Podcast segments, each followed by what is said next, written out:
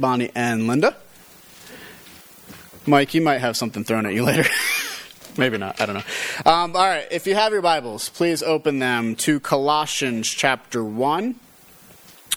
And we are going to start with verse 9. If you don't have your Bibles, it'll be behind me on the screen.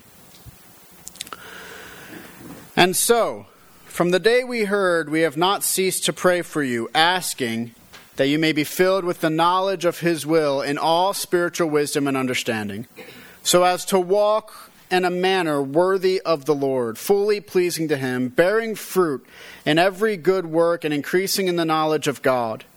May you be strengthened with all power according to his glorious might, for all endurance and patience with joy, giving thanks to the Father who has qualified you to share in inheritance of the saints in light.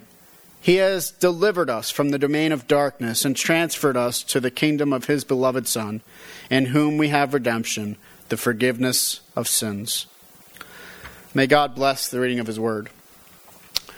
So we're continuing on in Colossians, um, and we're seeing Christ is at the forefront. We're seeing um, that Paul and Timothy, as they write the letter, they are telling the Colossian believers, you know what, we're praying for you.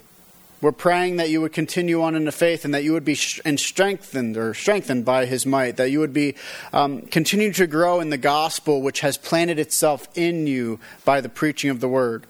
And so Paul and Timothy continue with what exactly it is that they pray for. So, verse 9. And so, from the day we heard, we have not ceased to pray for you, asking that you may be filled with the knowledge of his will in all spiritual wisdom and understanding. Paul and Timothy report on their continued prayers for the believers at Colossae. Upon hearing of the work of the gospel within the community at Colossae, they have continued to give thanks, as we saw last week. But it does not end with thankfulness, but continues forward to prayers for the believers that they would be filled with the knowledge of His will, that is God's will. It is not only the knowledge, but it is also um, that all spiritual wisdom and understanding would come. This likely represents the Holy Spirit who is in believers, teaching them further the wisdom and understanding of the Lord. That the Spirit does this is reminiscent of Jesus' promises in John that the Helper would come and teach believers in Christ.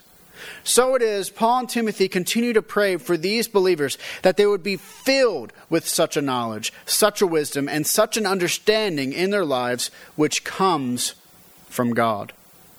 Now, verse 10 So as to walk in a manner worthy of the Lord, fully pleasing to Him, bearing fruit in every good work and increasing in the knowledge of God. The question is what's the purpose of this knowledge? And the answer is that once they have attained this knowledge, this wisdom and understanding, it will lead to a changed lifestyle. To walk in a way, mm, in a manner worthy of the Lord reflects this. It's an Old Testament concept coming through to the New Testament about walking with God. To walk, to live, in a way which is worthy of the Lord is to live in a way which is pleasing to Him. But the question we may ask is what does that entail? Well, there are four specified by Paul in this verse and then continues through the next two verses. The first is by bearing fruit. As we have seen, this reflects a lifestyle. In Matthew, to bear good fruit means to live a repentant lifestyle. Um, to no longer allow sin to reign over one's life, but being transformed by the good news of the kingdom. Yet it does not end there. To walk in a manner worthy of the Lord also entails increasing in the knowledge of God. It is not enough for us to become stagnant in our desire to further understand this God who has saved us.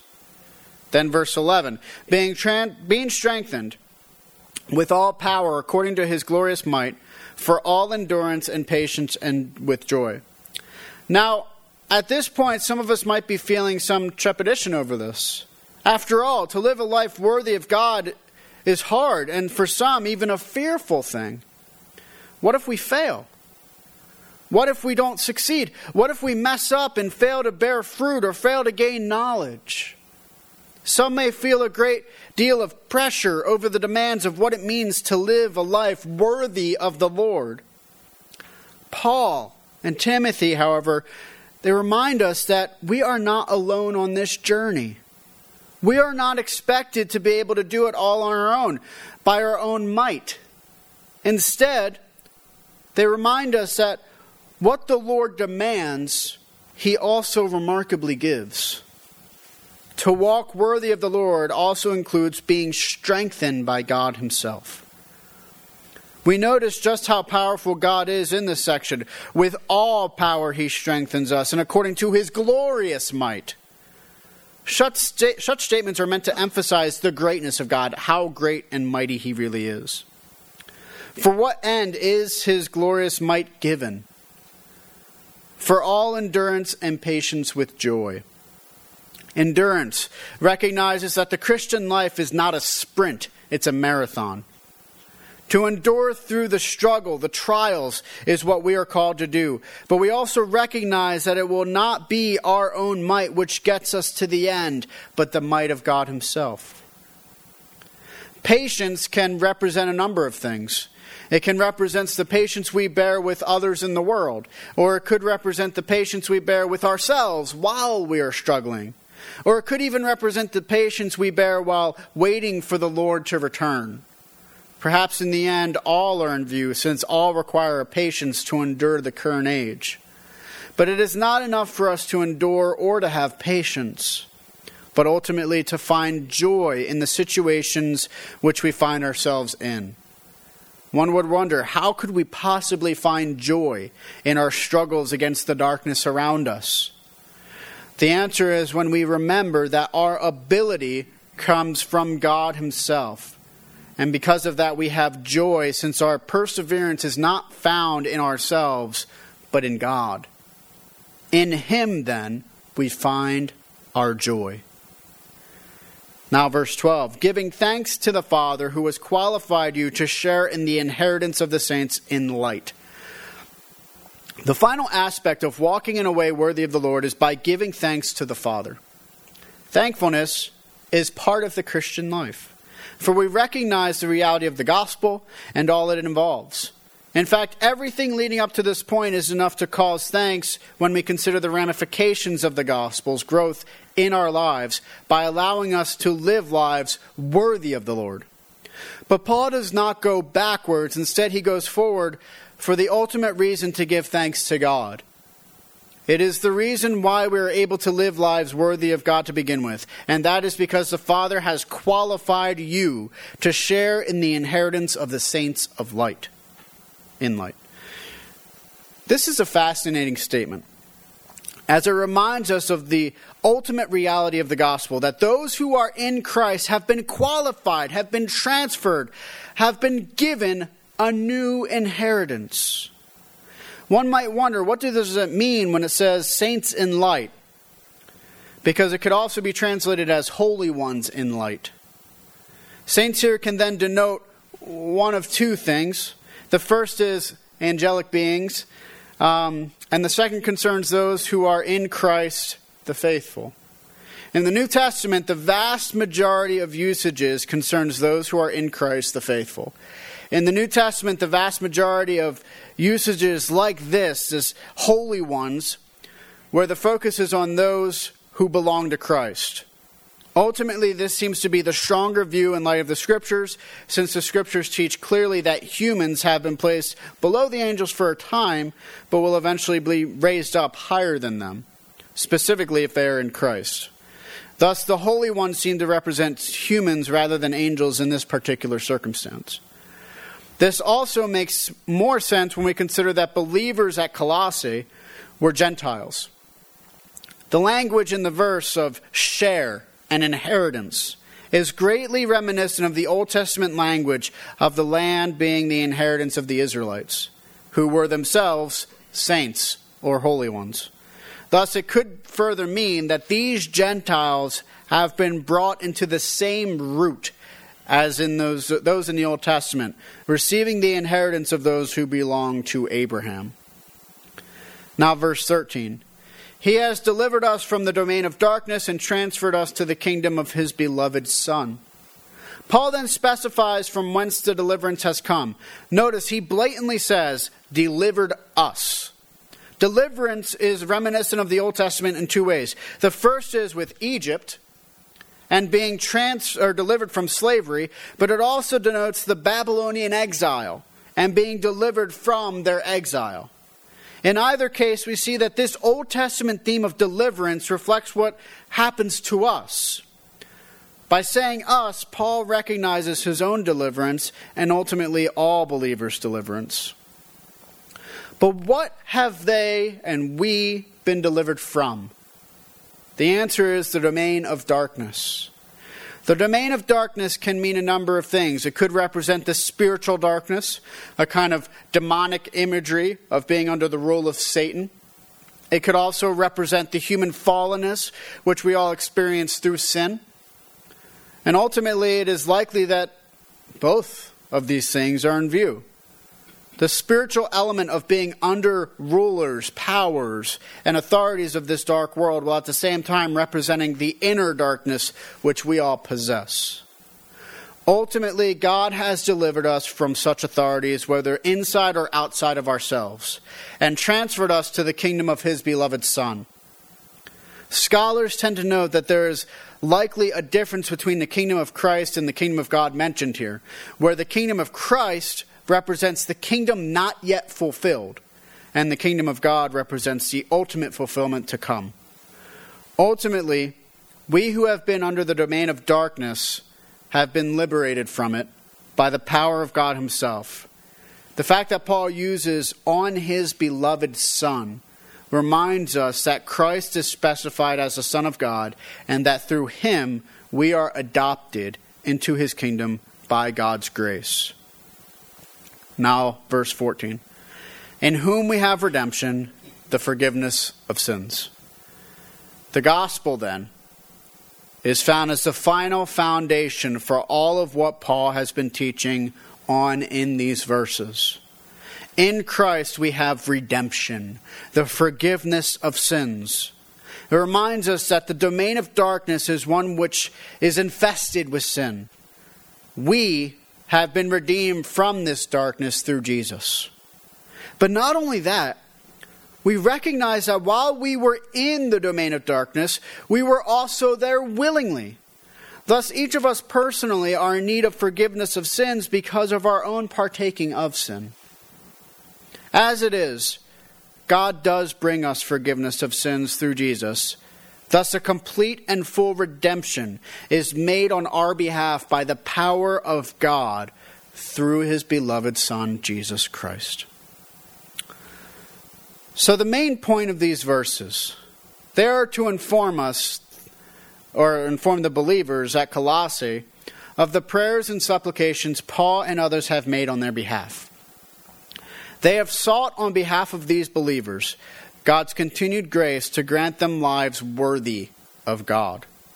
Such lives will be made manifest by bearing good fruit, gaining knowledge of God, being strengthened by God, and giving thanks to God for all that He has done through His Son, Jesus Christ, in redemption of those whom from the realm of darkness to the realm of light.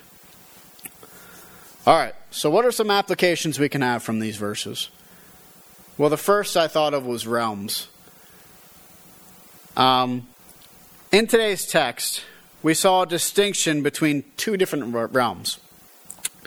The first realm mentioned was the realm of darkness, or specifically the domain of darkness. The other realm is the kingdom of his beloved Son. In both of these phrases, we see two distinct spiritual realities that have repercussions and reverberations throughout the rest of our existence. In other words, if we read these things and thought, oh, it's only spiritual, then we've missed the point. But before we go too far, we do want to emphasize the reality that they are spiritual. We need to be careful with this. There has been a trend in modern biblical scholarship and even among pastors and congregations to what is called demythologize, demythologize the Bible. What that means is there is a tendency to downplay the spiritual emphasis we find within the scriptures, whether that be good, such as the Holy Spirit, angels, and miracles, or bad, such as Satan's demons, sin, and darkness. Yet here in the text, we see two spiritual kingdoms. We see that they do, in fact, exist, and we see that they are very different. One has its foundation on that which is good, which is Jesus Christ, and the other, which is bad, and that is darkness. So the question we want to ask is what does it mean to be in either one? What does it mean when Paul says that we are we were in the domain of darkness? As I mentioned previously, it could mean a number of things, but the truth is it encapsulates more than just a single thing. Instead, it recognizes a domain in which darkness permeates. And as it is, we can identify darkness with many things, whether that is sin, demons, or Satan. This makes sense, especially when we consider what uh, Paul, explaining his conversion experience in Acts 26, and this is what he says. And I said, Who are you, Lord? And the Lord said, I am Jesus whom you are persecuting. But rise and stand on your feet, for I have appeared to you for this purpose, to appoint you as a servant and witness to things in which you have seen me, and to those in which I will appear to you, delivering you from your people and from Gentiles, to whom I am sending you, to open their eyes, so that they may turn from darkness to light, and from the power of Satan to God that they may receive forgiveness of sins and a place among those who are sanctified by faith in me. Notice, there's a lot of familiarity between these verses and the verses in Colossians. Both talk about deliverance, being given understanding, in which this text says opening their eyes. The difference between darkness and light, uh, the power of Satan to God, forgiveness of sins and a place, as Colossians says, an inheritance among those who are sanctified. Now, the similarities are important because it gives us greater understanding in Colossians. In particular, when describing the darkness, the devil is in fact mentioned. Because of this, we can confirm our first suspicions that the realm of darkness involves Satan in some capacity. However, this should not surprise us in the least.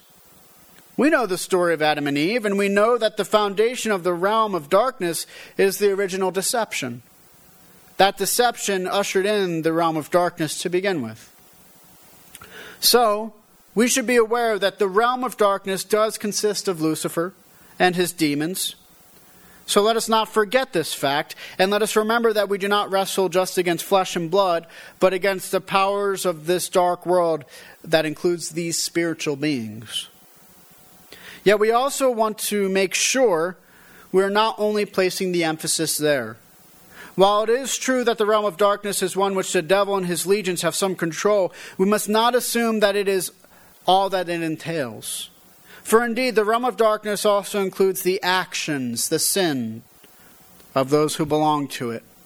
Darkness is not just found in the devil, it is also found within us through our sin. Thus, in both the Acts passage and the Colossians passage, we find the need for redemption. We find the need for forgiveness because we are willful inhabitants of the dark kingdom. It is not as though we are bound and that is it. We also approve of the binding of our hearts to sin. We willfully accept the chains and the shackles of sin which leads to death. And we find that in Romans 1, 3, 1 through 3 but I'm only going to focus on one section of Romans 1 that starts with verse 28. Paul says, And this, and since they did not see fit to acknowledge God, God gave them up to debased mind to do what ought not to be done. They were filled with all manner of unrighteousness, evil, covetous, malice. They are full of envy, murder, strife, deceit, maliciousness. They are gossips, slanderers, haters of God, insolent, haughty, boastful, inventors of evil, disobedient to parents, foolish, faithless, heartless, ruthless. Though they know God's righteous decree that those who practice such things deserve to die, they not only do them, but give approval to those who practice them. The realm of darkness, then, consists again of many things, all of which we must combat against. All that which will fight us. Preparation is needed for the battle, but it is not the kind of preparation which we would expect. For our strength and our might is not our own, but belongs to God. And we combat not with swords or guns or battle axes, but with the truth. For the truth of God is our foundation. And when we battle in these places against darkness with light, it is with the light itself which we fight. Now, before Betsy, before you continue, I do I wrote something after the fact because I just wanted to make a, a point. Um, and so, a side note is that I, I want to emphasize one other thing. It's not as though the realm of darkness is equal to the realm of light, or that the devil is just as strong or powerful as God. God is far greater than the devil, as the light is far greater than darkness. The demons, they flee from God. The power of darkness is chained, and it can only do so much. And in the end, all that God has willed to occur will occur. So do not think that they are again on equal powers, because they are not equal powers at all. But neither should we ignore the power of darkness, which is, unfortunately, more powerful than we are. But that just means that God is so much more powerful too. More powerful than us, if He is more powerful than the darkness. And I just want to make that point because I don't want anyone to be scared. I don't want anyone to think, oh man, the darkness is so strong, I have no hope. You have hope if you're in God because God is far stronger than that darkness. So there are two realms, again, which we see, two domains. One is in darkness, the other in the light. One is founded on lies and deception, the other founded on truth. We are in the midst of battles all the time against ourselves, against the devil and his wiles, or the wiles of the devil, if you want to say it that way, and the darkness itself which permeates our societies. In order to win, we must be prepared. Thankfully, Paul tells us how we are to prepare ourselves, even within this text, technically. So, what does that lead to? walking on the longest road. So, how do we stand against this other domain which we once lived? How do we stand knowing that we are facing darkness itself? It would almost be enough to recognize the realm of darkness only belonging to the devil. You know, that's a corporal idea form in our heads. But within it also lies our own struggles, the struggles of those around us, and even our society. It is all darkness, not just some pieces or parts. So, how do we stand knowing this? Well, rather than stand, Paul recognizes it rather as a walk. When he prays for the believers that they would walk in a way worthy of the Lord, he is praying that they would continue on in the grace which first brought them to the cross. What he then describes as the walk are the ways in which they can actually combat darkness itself. And that is what shows them that they are in the realm of light. So, the first one, to bear fruit. Again, as mentioned previously, it means to live a lifestyle which is in repentance. To live a repentant lifestyle is to live in a way turned from sin and turned toward God. It is to walk with the Spirit in love, joy, peace, patience, kindness, goodness, faithfulness, gentleness, self control. It means not turning toward the darkness or sin. The encouragement then is to bear fruit by keeping up with that repentance. This is the prayer we should be praying for one another. That we would continue to grow good fruit by God's grace by living in a way which is pleasing to Him. But there's more to it. Paul says, increasing in the knowledge of God. Knowledge, especially in these verses, is very important. Consider what Paul says at the beginning of this whole section of verses in verse 9. Asking that you may be filled with the knowledge of his will in all spiritual wisdom and understanding. Knowledge of his will, spiritual under- wisdom, and understanding. What does all this mean? It means, first, that we are called to continually grow in the knowledge of God. It is not enough for us to be stagnant in our knowledge of God. Sometimes we can make the knowledge of God like getting to know someone's name. We get to know God well enough to know the name of Jesus, and that's it. But we should know better. Even in our everyday relationships, if we know someone only by their name and know nothing more about them, it wouldn't be enough to say that we actually know this person. God wants us to know Him the way that we know anyone else. You know your kids, you know your friends, you know your spouses, you know their dislikes and their likes. Sometimes. I heard that, Betsy. Sometimes it takes a while to, get to know their likes and dislikes. But still, you try to know them and you try to learn them. To know God, to know His will, is to know God's likes, His dislikes. It means knowing Him as He has revealed Himself to us, knowing Him in all of His glory, in all of His ways. But it doesn't end with knowledge of His will, it continues with spiritual wisdom and understanding. What are these things? What do they mean? Well, consider what Paul says about wisdom in 1 Corinthians 1 that the wisdom of God is wiser than the wisdom of men, or that his foolishness is even wiser than man's. God's wisdom is greater than that which we possess. Now, there are two things about wisdom. The first is that wisdom is the ability to discern, the ability to distinguish between right and wrong, good and evil.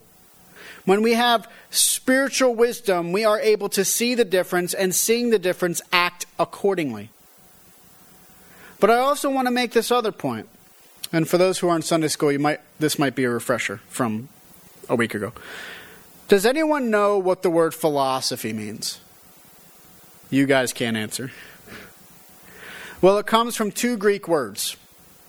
The first half, philo, philo, comes from the Greek word philos.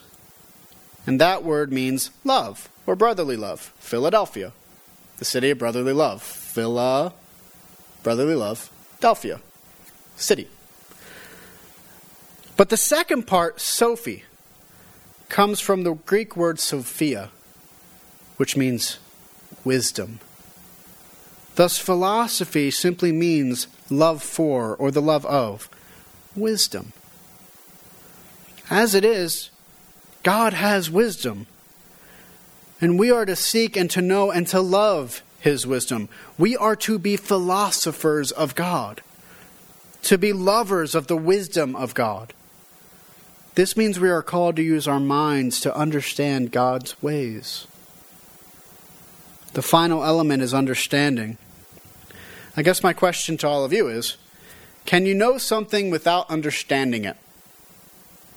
I would say yes, technically. For example, you can know that the sun shines without knowing the complexities of light and whether or not it's a wave or a ray or a beam. Um, you can know the grass is green and not have an understanding as to why it is green. You can know a car can drive forward, but you may not know the underworkings of a car, the engine, and all of its different parts. Um, you may even know, again, something. You may have knowledge of someone, but not really know much about them or understand why they do the things that they do. God, however, does not want us to stop at just knowledge of Him. He wants us to also understand Him. He wants us to seek Him and His ways and to grow in knowledge of Him in all ways, including this understanding and including wisdom. Will we understand all of God's ways in this life? Not likely. However, that does not excuse us from not seeking to understand His ways as best as we are able. In all honesty, I know that uh, that sounds like a lot. It sounds like a lot of hard work, a lot of headaches, a lot of ibuprofen. We keep a bottle with us to Sunday school. we, sh- we actually don't, but we should. And again, I know those who are in Sunday school are finding that out now as we talk about the philosophy of God. But the reward is great when we do it. The reward for seeking Him, for loving God with all of our minds, is wonderful. For it means that we are stronger in our faith.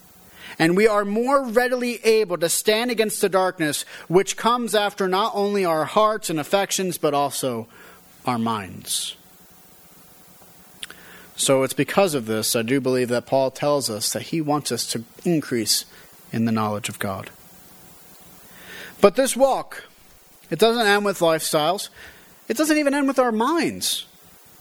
Paul continues with being strengthened by the glorious might of God. And this third point is a reminder for us. We cannot stand alone. We cannot walk the path of faith alone. We cannot battle the darkness alone. We are not strong enough alone. We are in constant need of God's grace on our lives to give us His strength. His strength is what will keep us going. His strength in us will keep us on the straight and the narrow. In this, we remember that God is the one who perseveres us. We have all heard the term perseverance of the saints. And while it is true that it technically means once saved, always saved, it more definitely means that once saved, one will always be persevering in the faith. Not because we are so strong. We are certainly not as strong as we think we are, but because God holds us. And to me, that is a glorious thought. But all of that leads to the final thought, the final aspect of walking in a way worthy of the Lord and that is in thankfulness. The darkness always seeks to attack us in this place. And in all honesty, the darkness does a very good job. We have things happen to us all the time which will cause us to cease being thankful for what God has done through Christ. I give myself as an example. How easy it is to be thankful for the gospel when you see bats flying around your house in the middle of the night at 3 in the morning.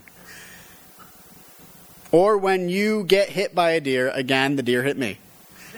It ran after me. I did not run after it.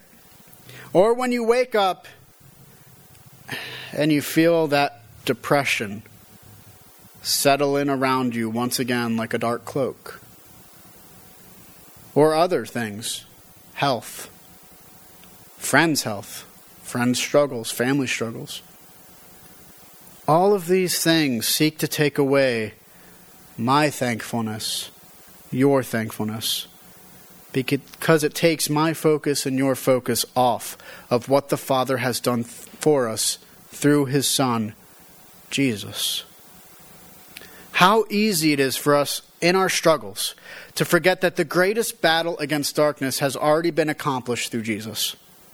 How easy it is for us in our worries, our sorrows, our sins to forget of the forgiveness which we find in Christ and the reality that we have been transferred from the kingdom of darkness to the kingdom of light through what Jesus has done. The reason why the darkness wants to beat us here is because this is our foundation against the darkness. Jesus Christ, our Savior, the one by whom our sins are forgiven, that we are transferred into His kingdom from the kingdom of darkness, that the kingdom of darkness has no authority over us if we are in Christ because it has no claim on us anymore. My friends and beloved of God, continue to pray for each other in these things. Pray for one another that we each individually and corporately would walk in a way worthy of the Lord in these ways. Pray for yourself. As you seek God's grace in your life, that you would be blessed with these things and continue further onward in a manner worthy of the Lord. In all of these things, there's not an ounce of darkness. In these things, there is only triumph. The spirit of the age, the darkness of the age, will never defeat the Spirit of God in us who urges us to walk in this way. So continue ever forward in seeking these things, taking each step of this walk of faith on the firm foundation of Christ Jesus. And ultimately, I encourage you to the same thing which Paul prays for the believers to whom he wrote that you would bear fruit that you would increase in the knowledge, the wisdom, and the understanding of God, that you would be given strength of God, and that you would continue to in thankfulness for what He has done. This is how we win a war against evil and darkness. And thankfully, we are never alone if we are in Christ, for God is always with us. And so, of course, that leads us to the gospel. Um, and I'm hoping you've made some connections along the way of how this text really does do a great job at just portraying the gospel in so many different ways. Um, but before we get to those ways, we're going to look at origins. And you know what? Again, the Bible teaches us that God, He was the first cause, He is the one who created all things. And that by His word alone, that He brought forth the cosmos. And it's glorious. But not only that, but He also created us to be His image bearers, which means that each of us, all of the human race, has this imprint of the deity of God on us, the image of God on us. And because of that, we are able to know because God knows. We are able to have emotions because God has emotions. We're able to see morality in the world and seek morality because God is a moral God. We know righteousness, justice, we know holiness, we know love because of God. And along with that comes the reality that all humans have dignity, sanctity, and worth to their lives and we should seek these things out. Unfortunately, even though we have all these things, we fell into sin. And so, what happens is, is that the fall occurred. And sin started coming into our lives, and sin permeates our lives, and it permeates our societies around us. And because of that, we have broken relationships with ourselves, each other, the world, and God. And it's a sorrowful thing. And it's something that we saw today the fall, the kingdom of darkness, which we were all part of. And the problem that we have is that we can't escape the kingdom of darkness because, to be honest, if we were really to ask ourselves, we don't want to on our own. And so the question is how do we get unbound? And then further, how do we want to leave? and that comes with redemption. Because even though in the kingdom of darkness there is judgment to come, we also know that there is a different story to be had, and that is one of redemption through Jesus. And that God saw us in our darkness. He saw us in the kingdom of darkness, and He said, No more. And He sent His Son, Jesus Christ, to die in time, space, history, and flesh. And that through Him, we are transferred out of the kingdom of darkness into the kingdom of light, into his kingdom. That through him, we have a full redemption with God, that our sins are forgiven completely, wiped clean through what Jesus has done. And that because of him, because he ushers in the faith that we can have, we can also live in a way worthy of God.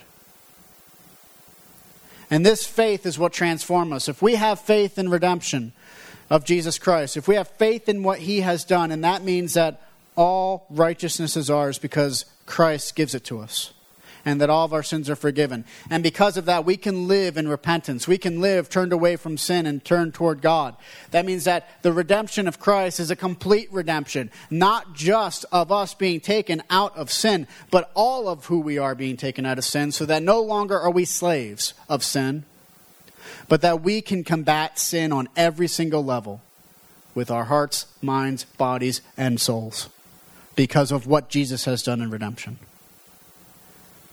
There's only two possible ends when it comes to the future. For those who remain in faithlessness, for those who do not put their faith in Jesus, who keep on living in their sin, as it says in Romans, who continue on in their own ways of wickedness, there's only destruction. The judgment is coming. And there must be judgment for sin. Because our God is a good, moral, and righteous God. However, if we do have faith in Christ, if we have been redeemed from the fall, then that means that we have been transferred into the kingdom of God. And guess what? His might's going to keep us there. And you know what? It means that in the future, we don't experience judgment. The judgment's been paid because all that we owed is wiped clean. And so we become co heirs of a kingdom, that we become brothers and sisters of Christ. And that means that we have an inheritance, as today's text says. This is not something which is small. This is great. And so it is, again, I continue to encourage you. Continue in the ways that we talked about today. Pray that God would give you all that you need to do all that He has asked. And that's an amazing thought that He does that. He doesn't just say, do this, and then expect you to do it on your own. He says, do this. I'm going to carry you along the way. How wonderful is that? So seek him out and seek out his glory. And let us pray. Father, we thank you for all that you have accomplished through your Son, Jesus Christ. We thank you that through Christ we can be redeemed from the fall, and that not only that, we receive an inheritance which is worth far more than even we can comprehend now. And we ask you to please be with us that you would give us the ability, the strength to combat the darkness, that we would bear good fruit for your holy name, that we would increase in knowledge of you, and that we would seek these things, and that we would continue to give thanks for what you have done through your Son, Jesus Christ. And ultimately, it is all for his glory, and it's in his name we pray. Amen. Please stand as we sing our final hymn.